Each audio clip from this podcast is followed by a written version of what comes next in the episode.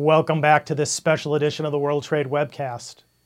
Today we're continuing with the fifth and final part of our five part interview with Rolf Larsen, CEO of the Dot Global Registry. Rolf, let's continue our discussion by talking about how registering a .dot .global domain can help a company grow. Yeah. Um, so um, to grow a company and to grow a brand online today is uh, is all about uh, capturing traffic to your uh, online branding, and uh, actually having more more relevant domain names pointing to your brand uh, will increase the likelihood of getting that traffic. Uh, and having the relevant words that um, that consumers or, or other businesses will will use or will trust nonetheless uh, is important to to get the relevant traffic that you want to to your websites. So Dot Global, uh, I think uh, what we're building here is a very um, a brand name that will gain a lot of trust.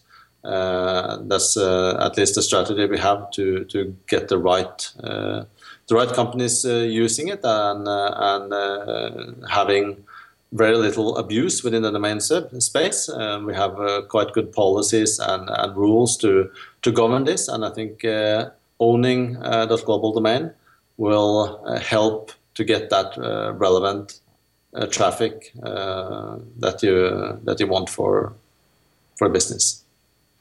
Excellent. So it helps with brand identity. it also helps with building traffic and helping uh, consumers and other businesses find my website. Yeah. Does it make sense for a company to uh, take, say, you know, a .com domain that perhaps it's been on for a decade or more that maybe isn't as good of a name, so it's not my company uh, .com, it's my company widgets.com, but now I can yeah. have my company .global. How does that benefit me as a business?